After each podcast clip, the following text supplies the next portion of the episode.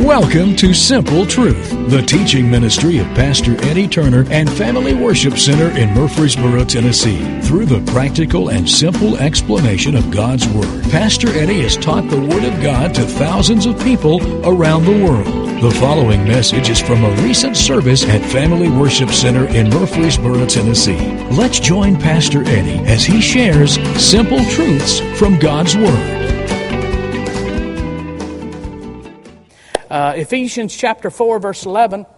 Uh, we're reading from, I'm going to read from the New Living Translation. It says this Are we, are we, has the screen messed up? Did Wayne mess up something? Did he mess up something? You know, you brag on him and then you realize how, how he blew it somewhere. So the, the, it's off there. So we'll get it fixed. Now, these are the gifts, Ephesians chapter 4, verse 11. Now, these are the gifts Christ gave to the church the apostles, the prophets, turn me down just a hair, my friend, the evangelists, and the pastors and teachers. So notice their gifts. Gifts given to who? The church. What are they? Apostles, prophets, evangelists, pastors, and teachers. What are they for? Their responsibility is to equip God's people to do His work and build up the church, the body of Christ. So, really, the, the apostle, prophet, evangelist, pastor, teacher their job is to equip the church of the Lord Jesus Christ to go out and be the hands and feet of Jesus. That's what the job of these ministry gifts are. Here in the South, we think the job of the pastor is to do the ministry for us. We come, we sit, we give our tithes and offerings, and we pay the pastor to go pray for people. That's not the biblical job of the pastor, the evangelist, the prophet. The job of these individuals is to equip the body of Christ to go out and do the hands and feet, be the hands and feet of Jesus. I can only be at one hospital room at one place at one time. Just think if we sent like we had this past Sunday, almost 800 people here on a summer Sunday. Just think if we had 800 people going out into this community every day being the hands and feet of Jesus, how many more people we could reach with the gospel of the Lord Jesus Christ than a few, just a few pastors or paid uh, staff members. So their job is to equip God's people to do whose work? His work, and build up the church, the body of Christ. This will continue how long will it continue? Until we all come to such unity in our faith and knowledge of the God's Son that we will be mature in the Lord, measuring up to the full and complete standard of Christ. There are some people who say, well, the apostles, we don't need apostles today. We don't need prophets today. Some churches teach that. But that's not what the Word says. The Bible says these offices, these ministry gifts, will continue Continue how long? Until we all come to a unity in our faith and knowledge of God's Son and be mature. How many of you know some immature Christians? Raise your hand. How many of you are immature Christian? Raise your other hand. All right? So that lets us know that we still need these ministry offices.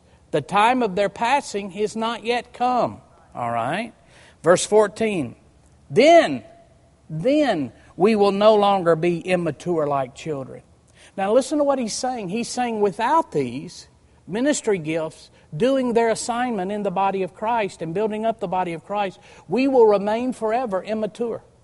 Spiritually immature, because when they are doing their job and get the body where they need to be, then we will no longer be immature like children. We won't be tossed and blown about by every wind of new teaching. We will not be influenced when people try to trick us with lies, so clever they sound like the truth. Instead, we will speak the truth in love, growing in every way more and more like Christ, who is the head of his body, the church. And I'm going to tell you something, saints. In this culture in which we live, we need mature believers who think correctly and will speak the truth in love. We're living in a culture now that it's politically incorrect to stand for the things that the Bible teaches us that we must stand for, and we must be able to articulate and speak what we believe in love. Speak the truth in love. When I read where the Methodist Church is, is split 50 50 on whether to ordain gay and lesbian uh, ministers, I'm thinking, my goodness, look how far we've come. The Methodist Church, whose one of their great founders was John Wesley, who taught holiness and righteousness and truth. And now, look, they are split 50 50. In fact, they took it off the table for the vote because they were scared they were going to go as the way of the Lutherans and the Episcopalians.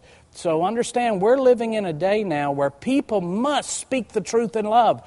And we get to that point by having proper ministry gifts in the body of Christ, teaching us and training us. So on Wednesday nights, we started teaching on the first letter of Paul to the Corinthians, but I've said over the last several weeks, but we got sidetracked. And I realized this week that I've been telling a, uh, something that's not true. You didn't get sidetracked. I got sidetracked because I'm the one teaching it. I got sidetracked and uh, ended up teaching on the ministry gifts the apostle, the prophet, the evangelist, the pastor, teacher. The ministry gifts are offices, they're gifts that Christ has given to the church. In other words, Christ sets certain people into these offices to bring blessing to the church. To faithfully qualify for one of these offices, a person must be specifically called by God to one of these offices. Although physical and personality giftings are important, they alone do not qualify a person for a ministry office. It all begins with a call from God. I've had laymen, wonderful laymen who love Jesus, who will sit in judgment and say, Well, I, I, I could do that. I could do that. I could do that. Well, you know, I know how to balance my checkbook, but I'm not an accountant. All right? You know, uh, there, there's a lot of things that you'll see ministers doing that you could probably do better. But the truth of the matter is, you will be, will be leaning upon a physical gifting instead of a supernatural anointing. And that's the devil is not scared of men's talents. He is scared of the giftings of God and the anointing of, of God upon people's lives. So, what are we talking about? We, we talked about the first one. Let's just review for a second the apostles. The apostles. Now, let me stop right here, and I want to throw in a scripture. Jamie, if you could look up uh, Revelation chapter 2, let's begin reading with verses 1 and 2. Revelation chapter 2, verses 1 and 2 in the uh, New King James. Thank you. Here's, I want to listen to this verse. This is the reason why you and I need to understand about the apostle, prophet, evangelist, pastor, and teacher. This is, this is the apostle John, the, the disciple whom Jesus loved, and he is writing the book of Revelation. And uh, he writes to seven churches, the seven churches. And one of them is the church of Ephesus. And listen to what he says to this church. Revelation chapter 2, verse 1 and 2. To the angel of the church of Ephesus, write, These things says he who holds the seven stars in his right hands, who walks in the midst of the seven golden lampstands. I know your works, your labor, your patience, and that you cannot bear those who are evil, and you have tested those who say they are apostles and are not, and have found them liars. Listen to what the Holy Spirit through John says. Now, if this happened 2,000 years ago, how much more do you know that there, it's happening today? If there are true apostles, then there are false apostles. All right? And people today are being sidetracked by false apostles and false prophets. They're being sidetracked by that. I, I, was, it was interesting last night. I was watching an advertisement about psychics last night. It just popped up on my, and it caught my, caught my attention. And how people are just being so swept away by the psychics. The psychics. And Christians now are, are there. I'll, I'll have Christians say, they'll come up to me, good people, love Jesus, and they'll say to me, What's your sign? What's your sign? I said, "Well, I don't know how to sign, you know, I, you know." And and they'll say, "No, are you are are you a Capricorn? Are you are what?" Well, that's the only one they tell me that's what I am. But what's the others? I don't even know the other. Oh, that's what you are. You know about that, huh? Gemini. What's your sign? Pisces. Pisces. What does that mean? See that? You know about them? Fishing. Oh, yeah. Should have known. I should have known. But it's, it's really remarkable that Christians, good people, are looking for some kind of word for the future and they're turning to familiar spirits and ungodly ways when the whole time you've got the creator of the future living on the inside of you. You see? But listen to what he says. Paul says to the, I mean, John says to the church at Ephesus, one thing God loves about you is that you have a discerning spirit about you and you're mature enough to know a true apostle and a false apostle. And just like a true apostle can bring blessing to your life, a true pastor can bring blessing, a false pastor can bring uh, trouble to your life. He'll lead you in the wrong direction. And the same with a false apostle. But the word apostle, has a much wider meaning than is generally understood. The word apostle comes from apostolos, which means one sent forth, a messenger. This is an individual who God has specifically sent on a special mission. An apostle is one sent forth on a special mission. Romans chapter 11. Look at Romans chapter 11, verse 13. For I speak to you Gentiles. Paul is talking here. He says, Insomuch as I am an apostle, I am sent to the Gentiles. He later goes on and says that Peter was sent to the Jews, but uh, was an apostle to the Jews, but Paul was sent to the Gentiles. He was sent to the Gentiles.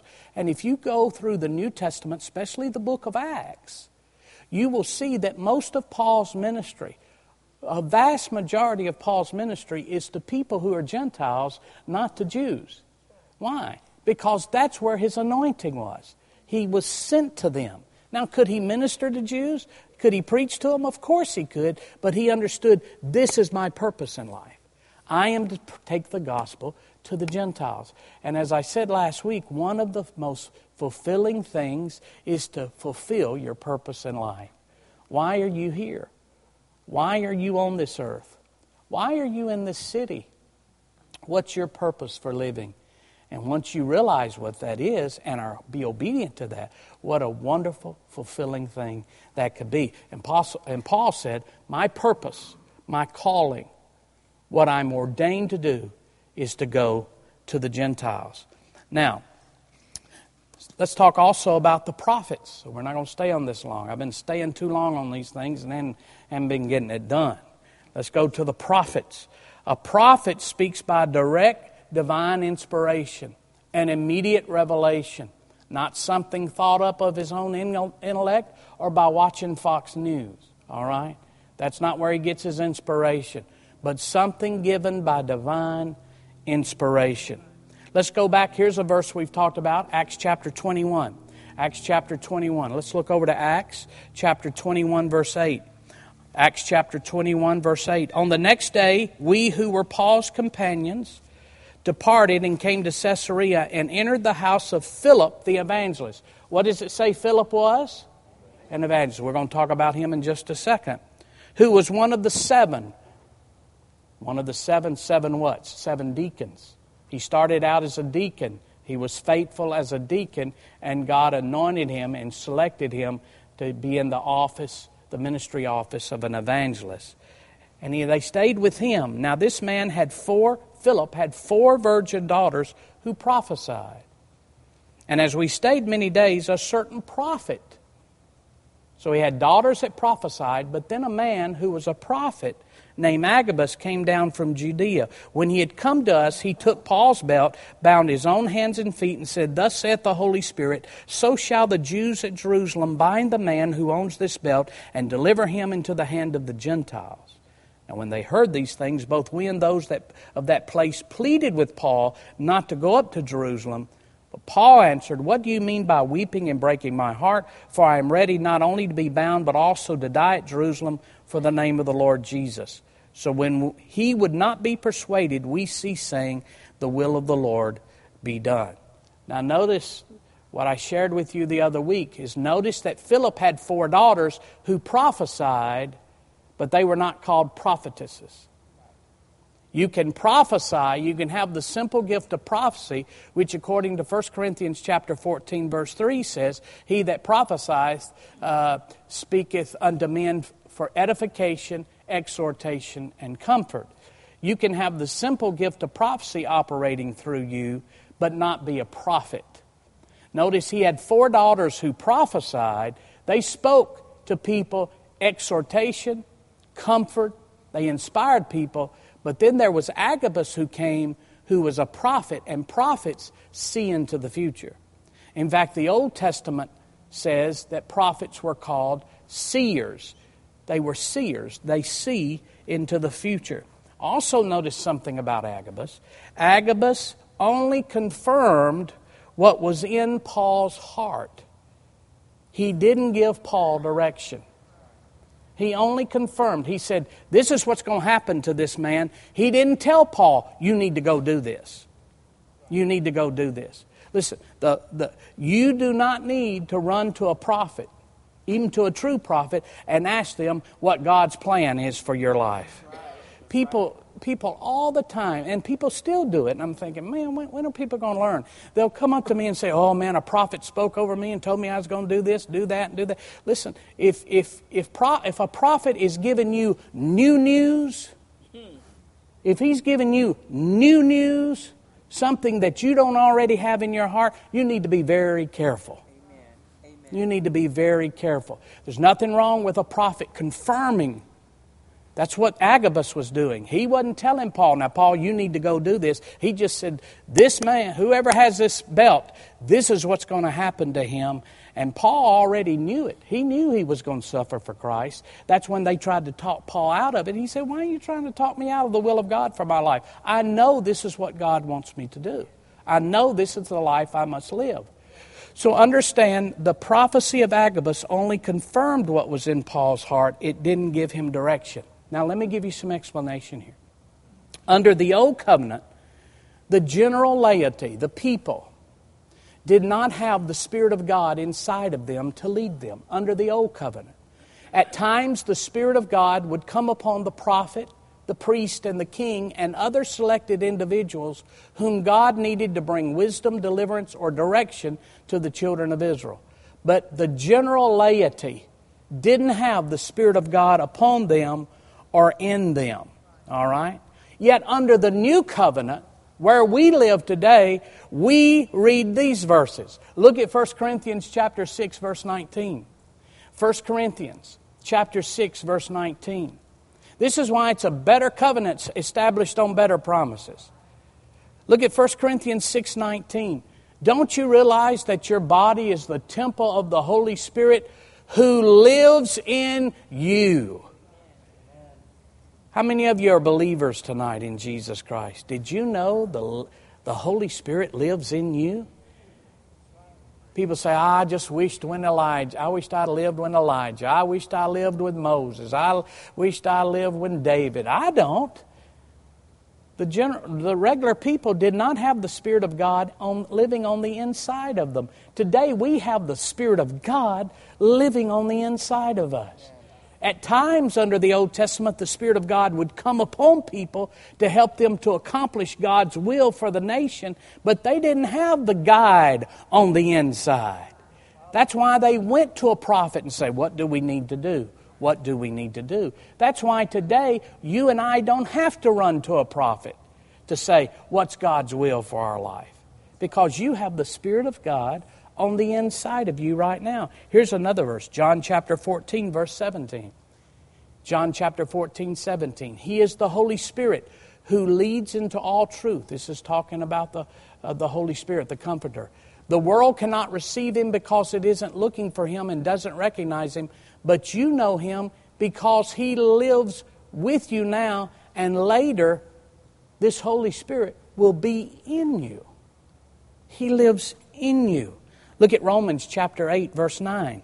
Romans chapter 8, verse number 9. I love this one.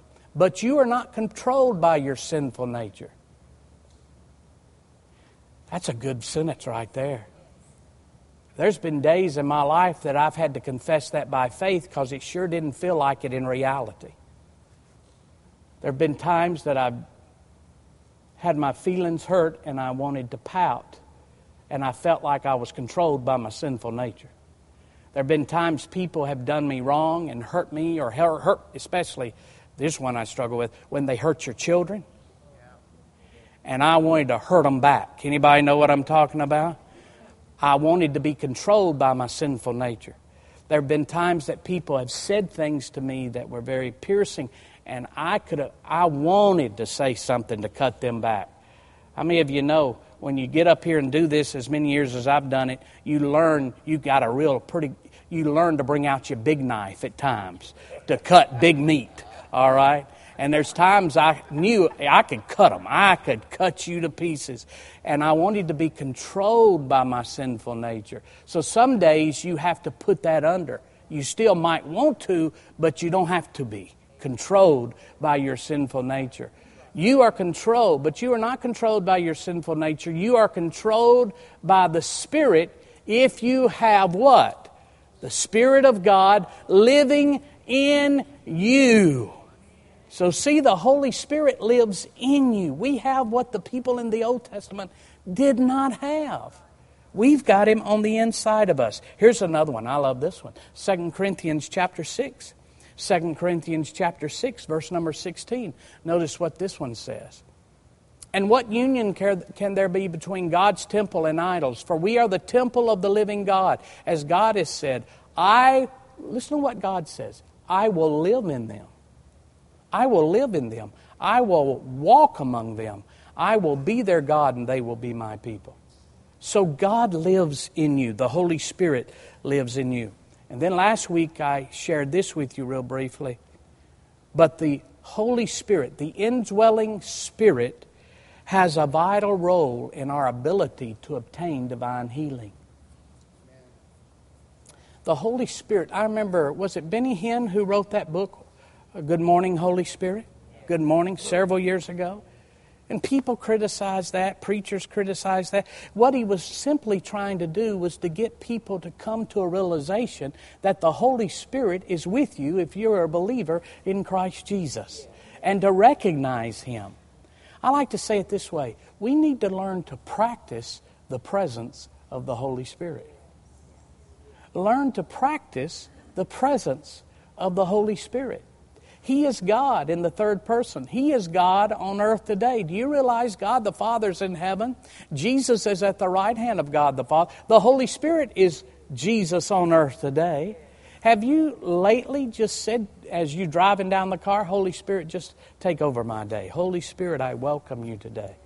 You see. And once you re- realize that He lives on the inside of you, He is a major part of your life, that will help you to understand the role in he, of healing. Look what it says in Romans chapter 8, verse 11. The Spirit of God who raised Jesus from the dead lives in you. He lives in you. And just as God raised Christ Jesus from the dead, He will give life. He will give life to your mortal bodies by this same Spirit living within you. Your mortal body. He will give life to your mortal body. What's your mortal body? That's your body. It's what you're living in right now. It's, the Bible says the Spirit of God that lives on the inside of Bob can be activated and it will bring life to Bob's mortal body. And a lot of times when I'm battling sickness and disease, this is how I pray. When sickness and disease tries to come upon me, this is how I pray. Spirit of God that dwells on the inside of me, I call upon you now to begin to come alive and to fight off the sickness and disease that's working against me right now. If the same spirit that lives, that raised Christ from the dead dwells in me, and it does dwell in me, it will make alive my mortal body. I was teaching this down in Chile several years ago, and the missionary's wife started screaming, I've never seen that before. I've never seen that before. She said, I thought he, that was talking about when you, it makes alive your immortal body. Makes I said it doesn't say nothing about heaven. It doesn't say nothing about the resurrection. It's talking about your mortal body while you're here on earth right now. The Spirit of God that raised Jesus from the dead. It had enough power to conquer the spirit of death that had already grabbed Jesus Christ and had taken him. That Spirit of the living God had enough life in it that it reversed the curse of death and brought healing and wholeness to Jesus Christ. And that Spirit lives on the inside of you. It lives on the inside of me. And once we get a revelation of that, it will help us to obtain access divine healing. Here's some things you, you and I need to re- realize about the Holy Spirit. The Holy Spirit that the Old Testament people did not have, that we have. The Holy Spirit guides us today. Guides us today. I thank God for prophets, but I'm not searching the internet or Facebook looking for a prophet to give me a word because I've got the Holy Spirit guiding me today. Listen to what it says. Look at John chapter 16, verse 13. John chapter 16, verse 13. When the Spirit of truth is come, He will do what? He will guide you into all truth. He will not speak on His own, but will tell you what He has heard. He, now notice this, He will tell you about the future. He will tell you about the future. I buried, uh, I helped officiate the service of one of my dear friends uh, yesterday, and um, um, and um, uh, that was he died last Friday morning, but Tuesday night uh, I had a dream, and I knew it was a God dream, and it was him and Jesus talking. I saw him. I was standing there, and him and Jesus were talking, and I could tell my friend was very troubled. And uh, and uh, I, I, this conversation went on for some time. I couldn't hear uh, what the conversation was about, but I knew that my friend was troubled about something in his life. I don't know what he was troubled about, but I knew he was troubled about mm. something in his life. And then all of a sudden, it was like my ears were open and I heard their conversation. And the Lord Jesus said to him, It's okay. You are forgiven. Now come on home. And he laid down and I saw him die. Now, his whole family and friends in the community had been praying for him, his healing. He believed in healing. And he had, he had been used of God to see people healed. He'd seen hundreds of people he came from the Baptist background and he got filled with the Holy Ghost during the charismatic renewal and he brought a he went to First Baptist Church and his Sunday school class became the large larger than the church because all these Baptists were getting filled with the Holy Ghost and speaking in tongues. And he later came over to our church and became one of our board of directors and just, just a, a, a dear friend. So everybody was praying for him to be healed. So when that occurred on Tuesday, I knew he was going to die. And I did not tell, I wasn't going to tell his wife. I wasn't because I didn't want to. I didn't want to interfere with her faith. So I just kept quiet. I told Amanda when I woke up, I said, I had a dream last night, and I called him by name. I said, He's going to die. She said, Did the Lord show, show you? And I told her my dream. And I said, Yeah, he's going to die. It's not going to be long now, it's just days. Sure enough, that was Tuesday night. Friday morning, he died. Well, yesterday or Monday, uh, Monday, she. Uh, texted me and said, Pastor Eddie, I need to tell you something. Said Paul was really struggling toward the end with some things. And I was able to tell her then, I know. And I showed her. I told her what the Lord showed me. He was struggling, but the Lord said to him, It's all okay. You're forgiven. Come on home. And he laid down, and it brought real peace to her, comfort to her. Yesterday, yesterday when she came into the, the funeral, she had hands up, worshiping the Lord because she had peace about it. See, He will show you the future. That's why you don't need to run to a prophet and say, Give me a word. Give me a word. Give me a word. He will show you things to come. Now, a prophet may give you a word, but it should only confirm what the Holy Spirit's already showed on the inside. Don't look for a prophet to give you direction, look for a prophet to give you confirmation. Okay? Everybody hear what I'm saying? Don't look for a prophet to give you direction. The prophet gives direction. If you look in the Old Testament, the prophet gives direction mostly to people who are walking in disobedience. So if you're if you go to a prophet and they give you direction, that's the first you've heard about it. It might be you've been so rebellious God couldn't get through to you. Okay? So a prophet, don't look for direction from a prophet, look for confirmation. So a prophet does that, but you've got the Holy Spirit who will show you the future. I wished I had time to tell you the dozens and dozens of times where the Holy Spirit has showed me the future, showed me things to come. Look at John 14, 26. But when the Father sends the advocate as my representative, that is the Holy Spirit, he will teach you everything and remind you of everything I've told you. Here's something else. A prophet is one who has visions and revelations. We talked about that. Let's talk about how can you tell a true prophet from a false prophet? Because there's some false prophets today, just like there's false apostles. You see them, many of them are late night television. False prophets. You call in, and everybody who calls in will get a special word from God. Listen, I don't have to call in. I open my Bible and I've got a special word from God. What are the characteristics of true prophets? Number one, True prophets will demonstrate humility. Any of these ministry gifts, understand the first characteristic for all of them should be humility. It's not this smart aleck, cocky, it's humility. Remember, the, remember, remember a base scripture? God resists the proud, but he gives grace to the who? Humble. That's true of the ministry gifts also. A true prophet will demonstrate humility. Look at 1 Corinthians 14 37. If anyone thinks they are a prophet or otherwise gifted by the Spirit, let them acknowledge that I am writing to you is the Lord's command. In other words, submit to somebody. I'm a prophet, I don't have to listen to anybody. That's not humility. True prophets, number two, allows their prophecies to be judged. True prophets allow their prophecies to be judged. 1 Corinthians 14 29 says this Let two or three prophets speak and let the others judge. 1 Thessalonians 5:21 But test everything that is said hold on to that which is good.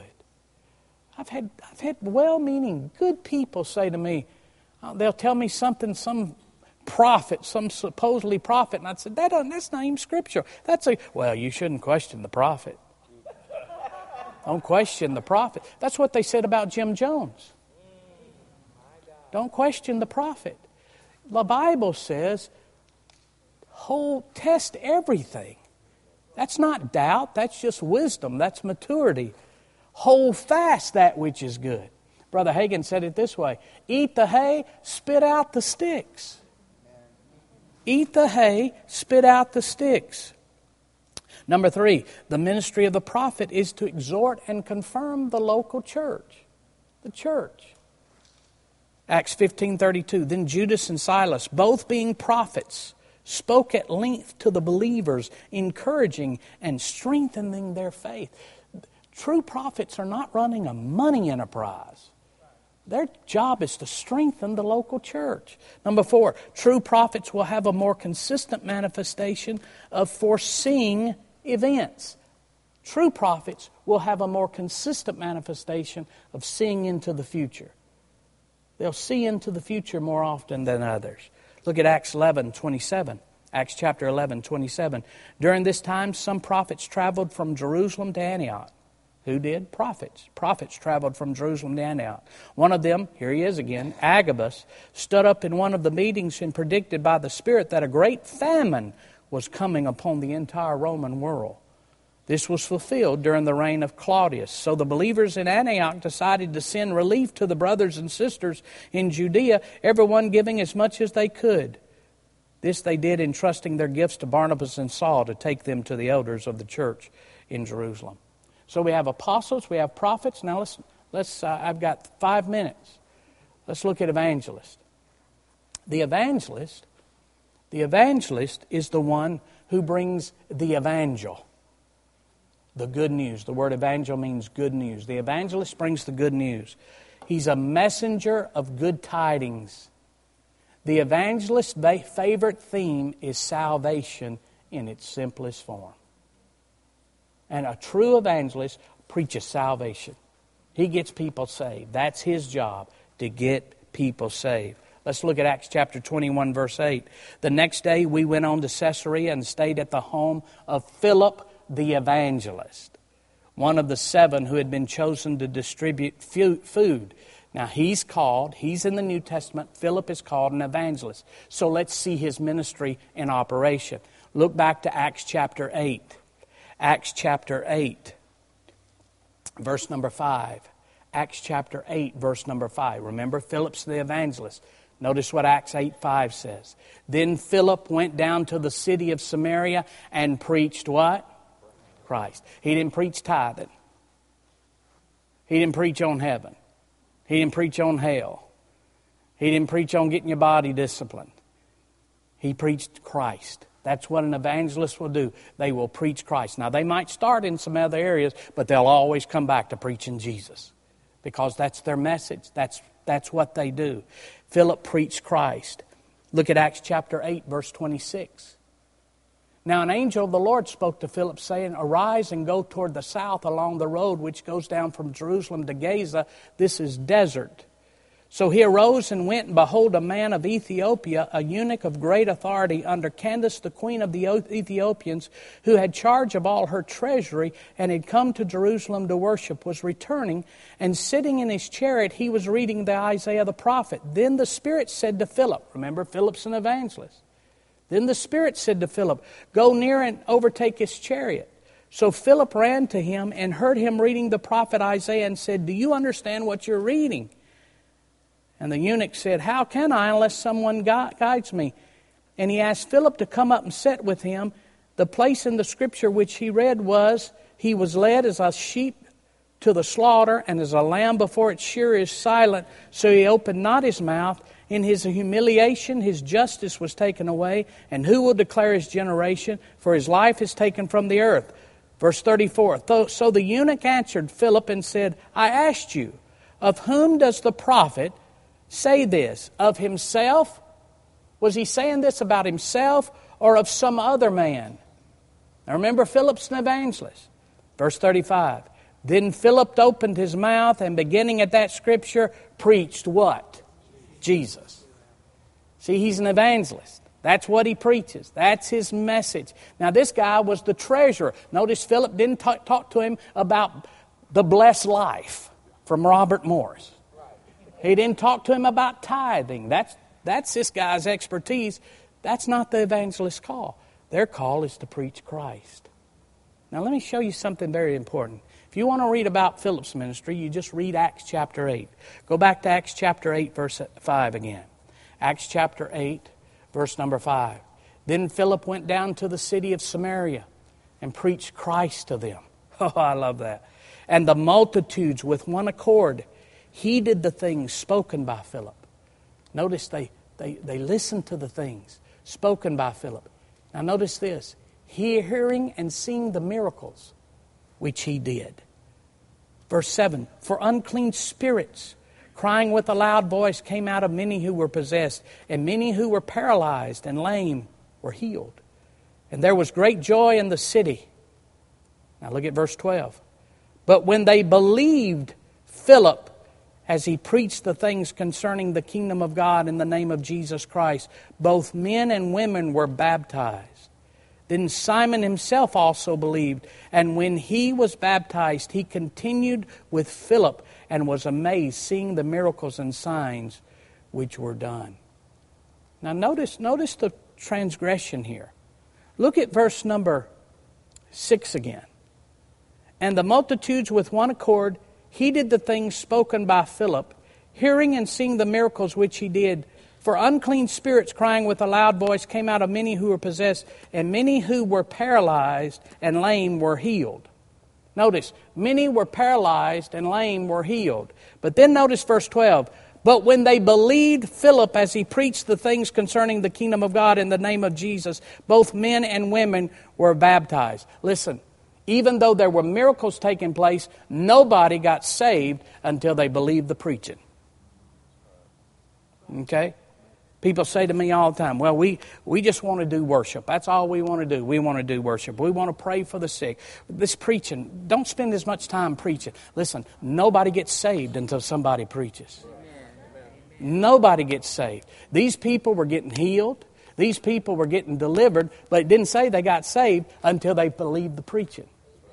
And that's what an evangelist will do.